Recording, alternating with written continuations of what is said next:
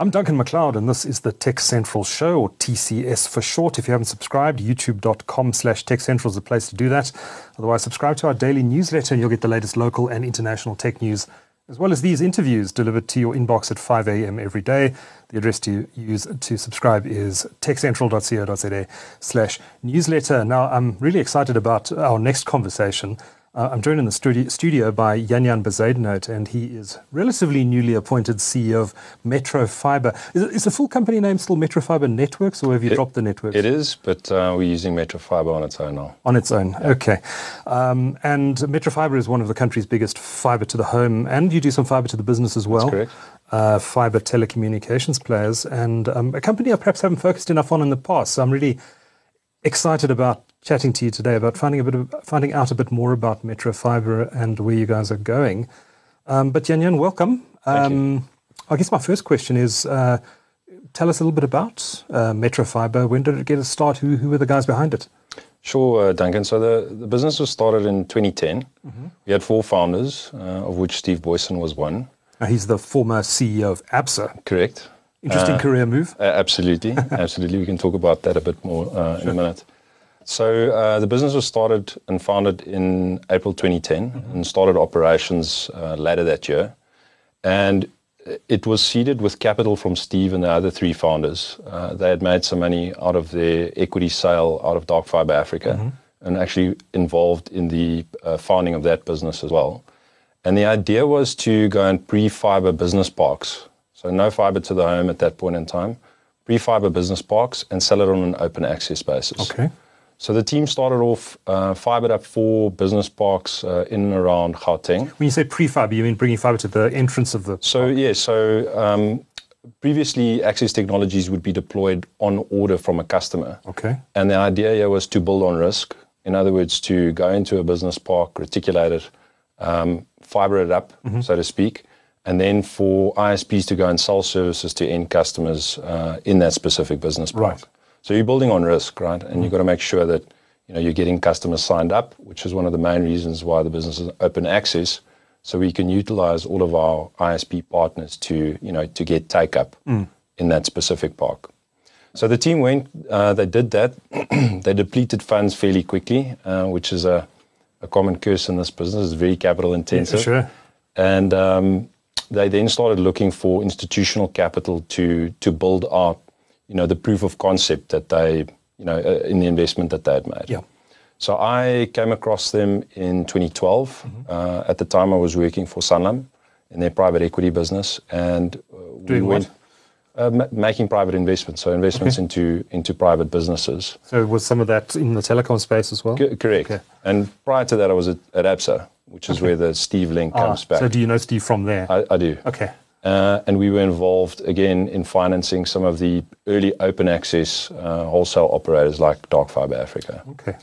In, in any event, so so we went to work. We did a you know big due diligence on the business, given that it was a startup.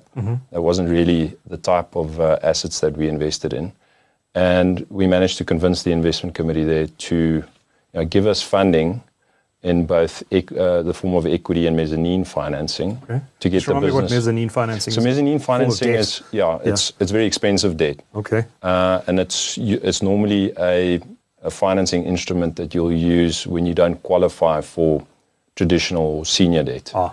Uh, so it's quasi equity like. Uh, the yields are quite high, and is generally used you know in in the startup phases of businesses.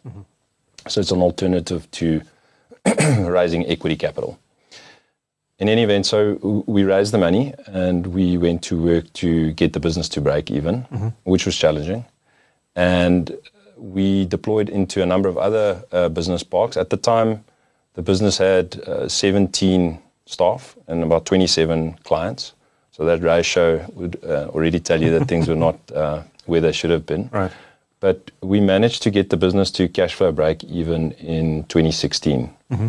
So uh, once we had achieved that, uh, it put us in a position to raise further equity from new investors uh, and from Sanlam again as well, and to bring So some. Sanlam had already put some money in. Correct. ABSA as well? No, not No, ABSA, not, at that stage. Okay. No. Okay. Um, and we so we raised this additional money to you know to continue building out the business. what was interesting is that in 2014, 2015, the idea of rolling out fiber to homes um, came to the fore. And prior to that, it was common cause that there was no business case for fiber to the home in South Africa. People would, you know, can't afford it. It's too expensive to roll out. You know, is there enough demand for these types of What, services? what changed? I think um, you know the power of fiber uh, was sort of becoming prevalent in other countries, Yeah. uh, and the rate of data usage and demand for line speed is going up as it is today. So you know, I think that I think that's what uh, what changed it, and it needed to take some entrepreneurs. Um, you know, it, it- it needed some some, entrepreneurs to take some risk Yeah. to take a chance and to go and fiber up some of these suburbs, right? So- it's interesting to look back now because um, it seems so obvious that there was this latent market demand for fiber. I mean, at the time we were reliant on Telkom's ADSL network, which was very slow, it was expensive. Uh, and and suddenly there was this massive deployment of fiber to the home infrastructure in South Africa. It was, it was almost as if we were just waiting for someone to flick a switch, and then everyone realized that there's massive opportunity here. Yeah, that's right. Um, why, why do you think the te- big telecommunications operators were so slow to catch on to this trend? I'm not. I'm not sure, Duncan. I mean, I think. I think because of the capital investment required, Yeah. and and let's remember, it started off fairly slowly, right? It was single suburb here, single suburb there, and then you got to raise money to you know to go and deploy at large scale. Yeah. and that takes a bit of time. You know, investors ask you know a lot of questions Yeah. if you want to raise big money from them. Uh, and you need to prove the model. So, you know, what does peak penetration look like in a suburb? Is it will 25% of the people take it? Will 60% of the people take it? You need to start proving some of those assumptions, and then you manage to attract, you know, attract Funding. equity, and along that, uh, alongside that, you know, additional debt to to go and build out these these big networks. Right. So, um, so 2015, 2015 came. We saw the opportunity along with some of the other operators, and we very carefully uh, started deploying into certain suburbs. Okay. Uh, and that was the catalyst for us to go and raise additional money from new investors, as I said, and to get, you know, it's called a proper bank debt onto our balance sheet. And since then, we've done another three rounds uh, of equity, uh, refinanced our debt facilities, you know, alongside each of those equity rounds. So who are some of the investors that have come on for the journey along this along this? Yeah, so we've we've consolidated our, our shareholder base, and our main uh, backers at the moment include Old Mutual.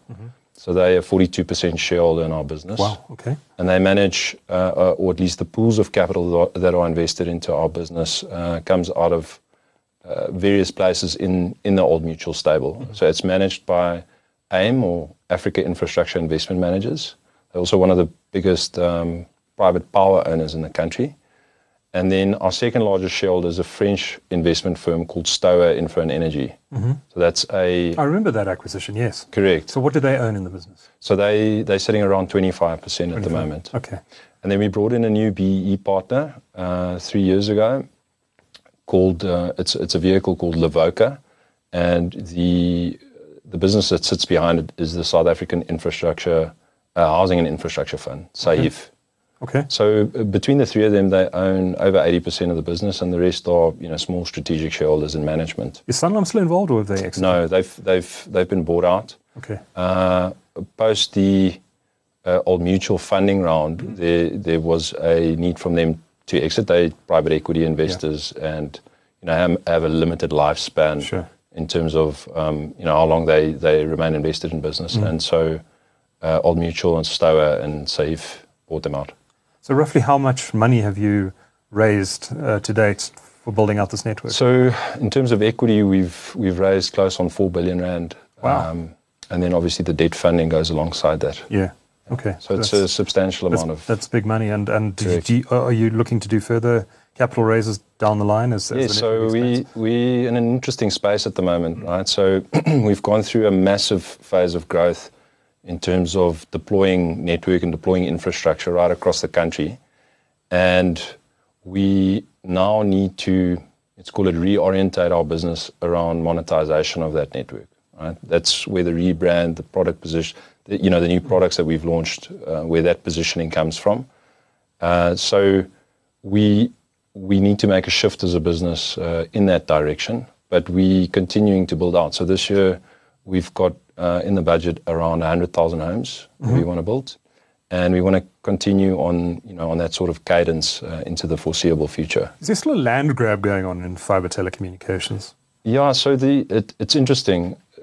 You know, at the moment, there's five million South African houses that are covered with fiber access. That's amazing. Five million. Five million. That's astonishing. Four million of those uh, specifically on let's call it the traditional sort of FTTH uh, model, right. month to month contracts and so, so, 5 million is the number of households that can get fiber. Correct. That not necessarily households that have signed up for fiber. No, that, okay. that number is around 1.77 million. Okay. Yeah. So that's, and remember, a lot of those deployments uh, have come very recently. Yeah. So, you know, people don't sign up as fast as we've built in the past. Sure. Uh, we wish they would, but okay. um, th- they do they do come along as the networks or, or the precincts go live. Uh, and we expect, you know, we expect the penetration rates across all of the fiber that's been deployed to go up uh, over time. How many households are there in South Africa, and what percentage of that total so there's, there's 18 million households in South Africa. 18 million. How many of those million. do you think might eventually sign up for fiber? So we, we believe, so like I said, 5 million covered at the moment. We believe there's at least another 10 million. To cover. Mm-hmm. That we can cover. Um, and remember, you've got to take into account things like density and right. you know our rural. That's where different access technologies play an important role.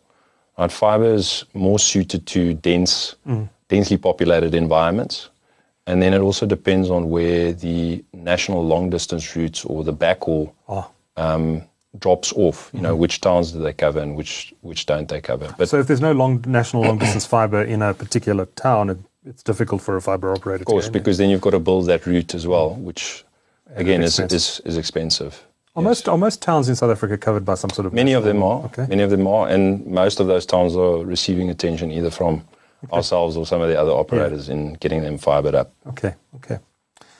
Uh, so Steve Booysen, he he was one of the co-founders of this business, um, former CEO of Absa. You took over from him in June last year. That's right. Uh, he's exited the business now. He has. Yes. Okay. Is he, does he remain a shareholder? No. Has so, he sold out? Okay. Yeah, he sold out his shareholding. Okay. Um, he turned sixty last year. Mm-hmm. You know, he's um, wants to do better things with uh, with his time, time. Mm-hmm. and so he decided to step off uh, right. in June last year. Okay, okay. Yeah. So you've been in the role for nine months or so now. Uh, correct. Okay. I've been operationally involved for a little bit longer than that, so uh, it's going on four years um, right. this April, and I've been involved as a non-executive board member uh, since 2013. Yeah. Okay. So maybe just give me a brief overview of the state of the FTTH market in South Africa specifically right now. Um, there are a lot of players in the market. There is some consolidation going on. With, for example, we're seeing the um, merger, I guess I could call it, uh, of um, the Vodacom and Vuma fiber assets. Um, do you expect more consolidation to happen? Uh, do you expect that um, some companies are going to get into trouble because there's a lot of build going on, and sure. I'm sure some of these companies are going to focus on building in the wrong areas. Sure. Um, what's the outlook for this market over the next couple of years? So, so again, um, I think the traditional sort of leafy suburb areas uh, that were initially identified, you know, to be rolled out into because they represented lower risk from a capital deployment perspective, those are effectively saturated, right? Right. So what we're seeing now in those areas is some level of overbuild from oh, some of the operators, which is you know, a very inefficient way to. Does know, it ever make sense to, to deploy two FTTH networks in a suburb? I don't think it does, uh, Duncan, because you know the the bulk of the major FNOs are open access providers. Right? right. That means you can choose you know one of 150 ISPs right. to take a service from. Now, if two open access um, you know FNOs go and build alongside each other in a suburb. Mm the best you're going to do is get half of you know half of what's available, mm-hmm. and that makes the return metrics on the capital that you've deployed in that suburb less attractive than what it would be otherwise. Yeah. And it could make it uneconomical even if you're only getting Correct. a certain and attachment rate in the, that suburb. Absolutely. Because they're two networks. Absolutely. And, and what happens then is there's a spillover effect in that you know debt and equity providers that mm-hmm. you know we rely on to fund the expansion of these networks that starts drying up right? Mm-hmm. If it if it's too severe. Mm-hmm. Uh, so you know we hope that that won't continue, and it certainly isn't part of our strategy to to overbuild other operators. Right. Um, but it is a you know it is a bit of an issue in the leafy suburbs. Interesting. Is there one particular company that's overbuilding, so, or so is it uh, the, the, company that's been most most sort of active in overbuild is OpenServe. Okay. Okay. And I think it's because of you know their legacy infrastructure that's in some of these suburbs. They've got the, the ducts there already, so they can just blow fibre Correct. And they, you know, they, they had ADSL in the area, and they, you know, were maybe not as fast to Ah. to repurpose, uh, and they're going through that process now. Interesting. I uh, uh, we we had a fiber provider come into to our area, and then OpenServe arrived and wanted to build fiber as well. And we said, sure. Um, you know, as residents, we felt this would be in our interest, if Sure. not necessarily in the interest of the operator. And so we signed a whole lot of documents for them to come in and and blow their fiber. They said they use their existing ducts, etc. And they never came back, which I thought was interesting. So obviously they had a discussion behind the scenes and decided, well, maybe we shouldn't be do- building twice in this area. Interesting. Yeah, don't know what happened there, but um, it, uh, I think it's not unusual to get requests for overbuild where people are struggling with, let's call it, multiple fiber breaks and so on uh, in specific areas. But as I said, I think in the long run, and to ensure that you know most South Africans get access to fiber, it's probably not a good idea hmm. because you're duplicating you're duplicating infrastructure, hmm. and you know, as I said, the that feeds through to to returns for capital providers, which yeah. is never good in the long run. For sure, for sure.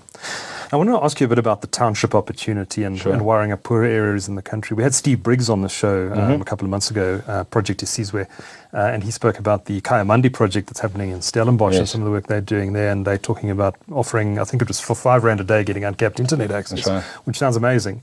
Um, what, what's your take on the, the opportunity in the townships and also in areas that perhaps haven't been served by traditionally by Telkom, for example? Yes. So we, I mean, we deploying into underser- underserviced areas that are on, you know, that are adjacent to our existing fiber infrastructure. Uh, that includes areas like Tembisa and KwaZulu in the Eastern Cape, and we, you know, we're optimistic about the opportunity, Yeah. and we're seeing very good demand uh, come out of those areas. But I think as you move lower down the affordability curve, it becomes more challenging, right? And you need to become more innovative in one, how you deploy the infrastructure, so your cost to build uh, to each one of those households or devices, as the case may be, depending on your distribution, uh, let's call it methodology.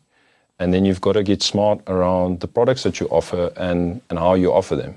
As an example, you could try and stick with the you know the traditional method of providing um, fiber internet to a router inside a home, or and and do that at uh, X price Right. per day or per month or per week.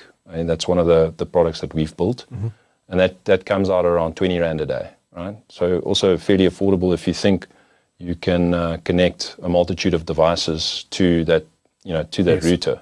And you don't have to pay for it every day if you don't Correct. have money. You can it's it's uncapped. It's the same service as what you would get uh, in any of the affluent suburbs. right. Exactly the same service, symmetrical, uh, and so on. Okay. But you can connect multiple devices to it, Right. or you could provide access to a, a device specifically, right, Mm-hmm. at a different at a different rate. Okay. And then you can get the unit cost quite low. But what it means is you're buying access for a single device as opposed to multiple devices. So, So, you, so you'd get access on your smartphone, for example. Correct. Okay. Okay. Correct. So there's a number of different ways in which you can, let's call it, uh, try and crack the code Yeah. on how to distribute into these areas uh, and make it, you know, profitable and, and make the returns acceptable from a, you know, from a funding perspective. So you're not going to be trenching fiber in, into many of these areas. You're going to No, it's- it's alternatives like fiber Correct. uh, on poles and that sort of thing. Co- correct. Mm-hmm. Correct. And I mean, there's there's even other methods, right? You can put um, fiber ac- uh, fiber uh, onto poles, and then have radio access points on the poles, and let the devices connect to those. Like a Wi-Fi Correct. hotspot Correct. below the pole. Correct. Uh, Correct. Uh, okay. But do it at scale and do it for you know large communities. So, you know, there's as I said, there's all of the operators are um, experimenting with this. Mm-hmm. Some more aggressively than others. Uh, but I'm I'm confident that between you know between all of us, we'll Yeah. we'll manage to crack it and we'll get you know those citizens covered. Okay. So is this a key focus area for MetroFibre? Yes, that's our our our, our big uh, deployment push at the moment Oh, is is all Okay. all in those types of areas. Right. yes. Because the traditional areas are saturated. Correct. Okay. Correct. And uh, can you can you deliver these services? Um, I mean, obviously you can deliver them profitably, otherwise you wouldn't be doing it. But do you think you can actually eke out a reasonable margin from these areas? Or are you going, Well, is this going to be a very cutthroat? This business? is this is this is the thing, right? Mm. Um, I don't think it's it's certain in one way, uh, in one direction or the other. Mm. I think we're all testing it and trying to see, you know, what works and what doesn't work, and where do the margins lie. Uh, are they positive? Are they negative? Right. What do the payback periods look like? Uh, and, th- and that's the sort of testing that's going on at the Okay. moment. But it's it's happening or it's being piloted at a very large scale. So I think we'll know the answer, Mm. Okay. you know, fairly soon, and then you'll see another race, I would Mm. imagine, into into these types of areas. It seems like a logical thing for the government to support. I mean, we, we've always heard about the need to bridge the digital divide, and it's been a focus Correct. of the ANC government. Do you think that um, there's there's a there's a there's an argument to be made that maybe some of the funds from the Universal Service Agency, USASA, should be redirected to fiber operators? Yeah, so those those discussions are happening at the moment. Okay. I'm also uh, I sit on the, the Digital Council Africa board, Right. and some of the discussions uh, are happening at industry level um, for access to those to that type of funding. Yeah. the only thing I would say is that you know if if if the private sector can get it right, you know it's far more efficient and um, deployment will be much faster if we can crack the code on a commercially viable model. Right. Right. Right. Right. And are you confident that's going to happen? I, I I believe we'll find a way. Okay. We'll find a way. Good to hear. Good to hear. What about uh, industry consolidation? There's been a Yes. um, there's been some of it as I mentioned, but do you how do you think consolidation is going to play out in the space, and what role will MetroFibre play in it? So, so there's a large number of FNOs uh, operational in the Yeah. market at the moment. Uh, I'd say there is a, let's call it a top 10, which are the 10 largest uh, FNOs, and then there's a fairly long, long tail. Right. I know that there will be industry consolidation because we operating infrastructure, and to operate infrastructure efficiently and effectively, you need scale. And so market consolidation will happen. Uh, the question is when, and you know how fast, and who who will get married to. All right. Uh, What's going to trigger it? Do you think? I think I think um, I'm, I think it's being triggered at the moment with you know with the leafy suburbs Sure. being saturated and operators looking at going into uh, lower income areas where affordability might be an issue, margins might come under pressure. I think you need scale to to deploy um, and you know get into the value chain and uh, cut out any you know potential fat that there is uh, to ensure that you you can reach these you know these people. So uh, I think it's being triggered at the moment. Uh, I think you know other struggles such as overbuild and so on will, will also drive uh, market consolidation. I mean, you asked the question, what is you know what is our role or MetroFibre's role uh, in that consolidation Yeah. process? It's a it's a key focus for us to become a consolid, uh, consolidator in the market. And you know, I think with the You don't see yourselves being bought out. You see yourselves well, buying other companies. Potentially, uh, you know, uh, potentially at some point in the future will be consolidated as well. But Mm-hmm. uh, for the time being, you know, we we have very strong shareholders sitting behind us. They're very aligned with with our strategy, Mm-hmm. specifically around consolidation, and we, you know, we're actively looking at you know opportunities to consolidate some of the smaller players into into our business. So are there fiber assets out there that MetroFibre is actively looking at? absolutely, Okay. So Absolutely. there could be some news on this front soon. absolutely. Interesting stuff. Let's talk about your price cuts. I think there's a lot of Yes. uh, interest there. Um, I was a little confused because you, you made a couple of announcements over a period of months. Um, um, you, you kind of teased out some uh, package changes and then made some further announcements Yeah. about price cuts. They look very aggressive. Um, what was the thinking behind the new plans? And maybe take us through what it Sure. is you've done um, and what it is you're hoping that, that these changes are going to achieve. Sure. So, Duncan, we went through a research process uh, at the beginning of last year to you know, go and talk to our customers, um, not just our customers, also potential future customers, to find out you know what it is that they're looking for in connectivity, right? What what are they seeking out? Uh, what are their needs, and what are their pain points? And the feedback that came back uh, was quite clear. Right? The first thing is uh, customers want products to be simple and transparent. Mm-hmm. Right? I think the telecommunications market is famous for mm-hmm. obfuscating. Especially in mobile. Uh, correct. Mm. obfuscating, you know, what is my contract term? What is the price that I'm paying? Mm-hmm. We we want to build products and put products into the market that are very simple and very transparent. Right. So we only have month-to-month contracts. We're making it easy for people to cancel with us. Uh, we're making it easy for them to activate their services, and we're very transparent in terms of the pricing. The second thing that you know was quite clear to us is that customers are looking for quality and they're looking for performance or speed. Uh, and this is driven by you know the number of connected devices that are being activated inside homes. Okay, and the more the more devices you have to connect, the higher your need for line speed, right? So we we had a look at our packages, and it's not just about you know the line speeds we're offering and the price that goes along with that, but it's also you know about uh, how we service our customers and the other um, let's call it the flexibility that we add to to our product suite. So we've done away, and, and I think at the same time we wanted to showcase what fiber can do as an access technology. Mm-hmm. So at the moment, just just for interest, uh, in the broadband market, uh, fixed LTE and 5G is still more prevalent than fiber as more, an access technology. More users. More users. Okay. Okay. We wanted to showcase what fiber can do mm-hmm. and, and to offer customers real fiber speeds mm-hmm. at affordable prices. So what we've got in our product suite now is we have an entry-level product, which is the one I spoke about earlier, which is a 20 meg up and down mm-hmm. symmetrical service, either on a prepaid basis where you buy daily, weekly, bi-weekly, or mm-hmm. monthly access, or you get a month-to-month contract, and we're selling that direct for 399 rand a month, mm-hmm. which is amazing value. 20 megabits, megabits a second is actually pretty speedy for an entry level. It's, it's a great mm-hmm. product. Mm-hmm. It's a fantastic product. Then our next product up, uh, we've upgraded to 250 meg. So it goes from 20 to 250. Correct. That's a huge jump. That's that's our next level up. Mm-hmm. And again, why not have a 50 and a 100? Well, so that's what we've been doing in the past, but that's yeah. you you can get that from you know fixed LTE or, or 5G. Ah, right. as a as a product set. Mm-hmm. Again, as I said, we want to showcase what fiber can do as an access technology. Okay. Right. Uh, some of these other access technologies don't have the ability to deliver those types of services mm-hmm. you know, at scale. Mm-hmm. And that's why we went there. Mm-hmm. So, so the next level up is 250 no, up no, and down. I just want to check something. This is um, on your own ISP, is that right? Correct. Um, do you offer these sa- exact same line speeds to your ISP partners as Absolutely. well? Absolutely. Okay. So I mean, it's a very important point, mm-hmm. right? So our ISP, our wholesale partners are, ex- you know, extremely valuable to us, uh, and we've made all of these products available to them as well. Okay. With you know the requisite pricing that goes along with why, it. Why, as a matter of interest, do you have your own ISP business on your? So network? we get that question often, yeah. and it's um, we started out as a pure open access provider, as mm-hmm. I said back in you know, back in 2010.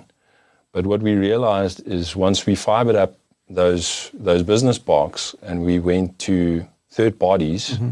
that you know don't have skin in the game mm-hmm. in terms of having you know put the capital down and ask them to go and monetize that asset for us, mm-hmm. you know, we would go to a meeting and the guys would say, absolutely fantastic, that sounds amazing. Then they would realize their customer's on an ADSL line and mm-hmm. still has two years left in his contract. Right. And say, listen, I'll go and speak to him, you know, when, when the contract's up. Mm-hmm. And we couldn't have that, right? We had to sort of take our destiny in our own hands, and okay. that's why we started selling direct. Uh, okay. And it's not an unusual thing in the in the telco market, but that's that's sure. the reason why it exists. Okay. So you're going through the package speed. So you've got a 20 entry level product, then it jumps to 250. And you said the price on that is 799. 799, and then beyond that, then we go to 500. And these are all sym- symmetrical. They're all symmetrical, mm-hmm. and then we go to one gig. Our one okay. gig is uh, one so just gig. four plans. That's it. Okay. Simple and transparent, mm-hmm. right? Uh, so the one gig is not symmetrical. It's uh, one gig down and 500 up. Okay. And we've actually gone as is far. Is it difficult to do um, one gig asymmetrical? Is it a cost issue? It is. It is. Uh, it is a little bit more tricky than than okay. it is for the lower Technically. lines. Correct. Okay. Uh, but what we've also done is we've also gone and proactively um, switched out the routers uh, of the customers that were already on those packages, right? right. Because uh, I think this is this is another important point. Mm if you have a you know one gig line speed, you need an appropriate router mm-hmm. to go along with it to actually experience. I guess um, if you've got a cheapy router, it's not going to, it's going to top out at 100 megs or something. 100 percent. Mm-hmm. So, um, so a lot of those routers you you you you, you proacti- yeah, we've proactively gone and swapped them out, and we've also upgraded the the routers that we provide to to new customers on okay. these packages. Okay, okay. So the 20 meg package, I presume, then gets a basic router, and everyone else gets something fancier. Correct. Okay. That's right. Okay, interesting. Um, I mean, the substantial speed upgrades here. This is uncapped. Um, what's allowing you to do this? Is has the, has the have the wholesale input costs into your business come down? I know we've we've seen uh, the launch of the Equiano subsea cable in the last few weeks, or going live on Equiano, and of course the Facebook-backed cable called 2Africa, I think, right. is due to go online sometime later this year. Um, what is this, the addition of this huge amount of international undersea fiber capacity having on wholesale input costs for your business? Yeah, so input costs are, are definitely or certainly coming down, uh, which is one of the elements um, that's driving some of the changes that we're making. Okay. But we're also taking a longer term view, right? Which just means uh, we want to push the market in a direction where people can experience real fiber speeds, as they do, you know, in most developed markets in the world. Yes. So it's it's not necess- It's it's not uh, in a one for one relationship with our input costs going Right. down. We're actually taking a a longer term view, and we want to Mm-hmm. So some mar- margin sacrifice now for correct future so, growth. Correct. So we want to we want to showcase fiber and we want to differentiate it. Yeah. Right? One of the ways in which we can differentiate it is by the performance that it offers, Mm-hmm. and that's that's what we we're trying to show. We're taking a, a longer term view. Now, if you look at the mobile operators, and it's not just here in South Africa, they, mobile operators around the world are talking about this, but, but MTN and Vodacom here are as well. They, they're talking about transitioning their businesses from being telcos to techcos. Yes. They want to become more than just connectivity providers. I think there was a lot of talk for many years about them becoming dumb pipes and companies like Facebook and Google earning all the profit on top of those dumb Sure. pipes, um, which I think scared them a lot. But they, they talk now about um, offering a whole lot of value added services, talk about going into fintech, mobile money, Yes. uh, insurance. Uh, there's a whole lot of adjacent areas they're looking at going into. Um, fiber telecommunications is a fairly new area compared to mobile, but do you think that um, companies like MetroFibre are going to look at adjacent areas to their businesses going forward? You know, once the, I mean, at the moment there's a big focus on on getting the rollout done into Yeah. townships, et cetera, et cetera. Yeah. But once all that's done in a few years from now, um, do you see a need maybe for a company like MetroFibre and other players in the fiber market to to look at adjacencies and start to build other businesses on top of the fiber infrastructure that you've deployed? Yeah, potentially it may make sense. Um, you know, I'm I'm trying to keep the team very focused around Sure. what we need to achieve. You know, over the next three to five years. It's not a priority right now. Not not at this stage. Um, you know, we are introducing some again some value added services that will enhance our connectivity offering right, around uh, backup power and you know extending Wi-Fi mesh into the home and, and these sorts of things. But that's that's to drive the connectivity experience as opposed to being you know p- a pure value added service or an over the top service. For now, we'll leave those to you know to the Netflixes of the world and um, the guys who, who exclusively do that. What what we want to do over the next three to five years is make sure we get the utilization on the network up, Yeah. and we want to make sure that the customers are having a fantastic experience when they're using you know our pipes uh, or our service should they choose to take it directly. Nothing wrong with being a provider of pipes. Um, you mentioned uh, power cuts. How does load shedding affect your network? Yeah, so it's, it, it presents an operational challenge for us. Obviously, all of our nodes need to be powered up, uh, and we've successfully managed to do that uh, up to now. When you say a node, do you mean a suburb that's powered by a. Yeah, so we have a, a point of presence that would either cover one suburb or multiple suburbs. It would cover a precinct. Like a server room somewhere. Uh, correct. In effect. Some, something like that. We, you know, it'll either be in a container or a mini server room, as, Mm-hmm. as you mentioned, and we have backup power installed in all of our, let's call it um, bigger sites, our bigger nodes. Okay. Uh, and we haven't, let's call it, the, the network has not failed because of load shedding Mm-hmm. uh, yet, and it, it, it won't. But it, it has presented a big operational challenge for us Right. because, you know, we need generators, we need backup for our generators. Right. We need to make sure we've got, um, you know, diesel at hand where that's appropriate. So it, it has presented a lot of challenges for us, but we're dealing with it fairly successfully. And I think the bigger challenge for us, especially on the on the residential side, is ensuring that our customers have backup power so that they can keep enjoying the service. Right. There's no point in our node being up, the network's up and running, and you you know your one one gig down, 500 apps working fantastically well, but you don't have backup power at home. Yeah. Yeah. So there's there's solutions that we're looking at, and I mean we So supplying small yeah. UPSs, but we we want to build uh, proper services around it as opposed to selling devices. You know, anyone can buy a, a you know back a, a mini UPS uh, from Takealot. We we would like to service our customers. If it fails, we'll come and replace it. Correct. We'll take that responsibility uh, on ourselves. So that's that's in development at the moment, and and that has been a challenge. Yeah. Because um, we also get you know flooded with service calls where uh, power could be the issue uh, on the other end, or you know there's reconfiguration that needs to happen post a uh, a, a power cut, and that's that's caused a lot of uh, operational stress and strain in our Right. business. If there's a total uh, grid collapse in South Africa, which people have spoken about, and we and Eskom has to restart its infrastructure, it's a process that could take about two weeks. I've read. Correct. Uh, are you have you have contingencies in place in Yes, that we- eventuality? Absolutely. So we we working on that at the moment. Uh, I wouldn't say we're 100% ready yet. Okay. uh, but it is something that's very high on the agenda uh, in our business, especially given the time frame that you spoke about. Yeah. I guess the, the major concern is the supply chains are also going to collapse uh, during those two weeks. So you know we can be prepared, be as prepared as we like, but if we don't have enough diesel, we don't. Sure. You know we, we need Sure. to effectively see it out on our own uh, over a two week period. So I think um, we we certainly planning for it. Uh, we're planning for the worst and hoping for the best. Yeah.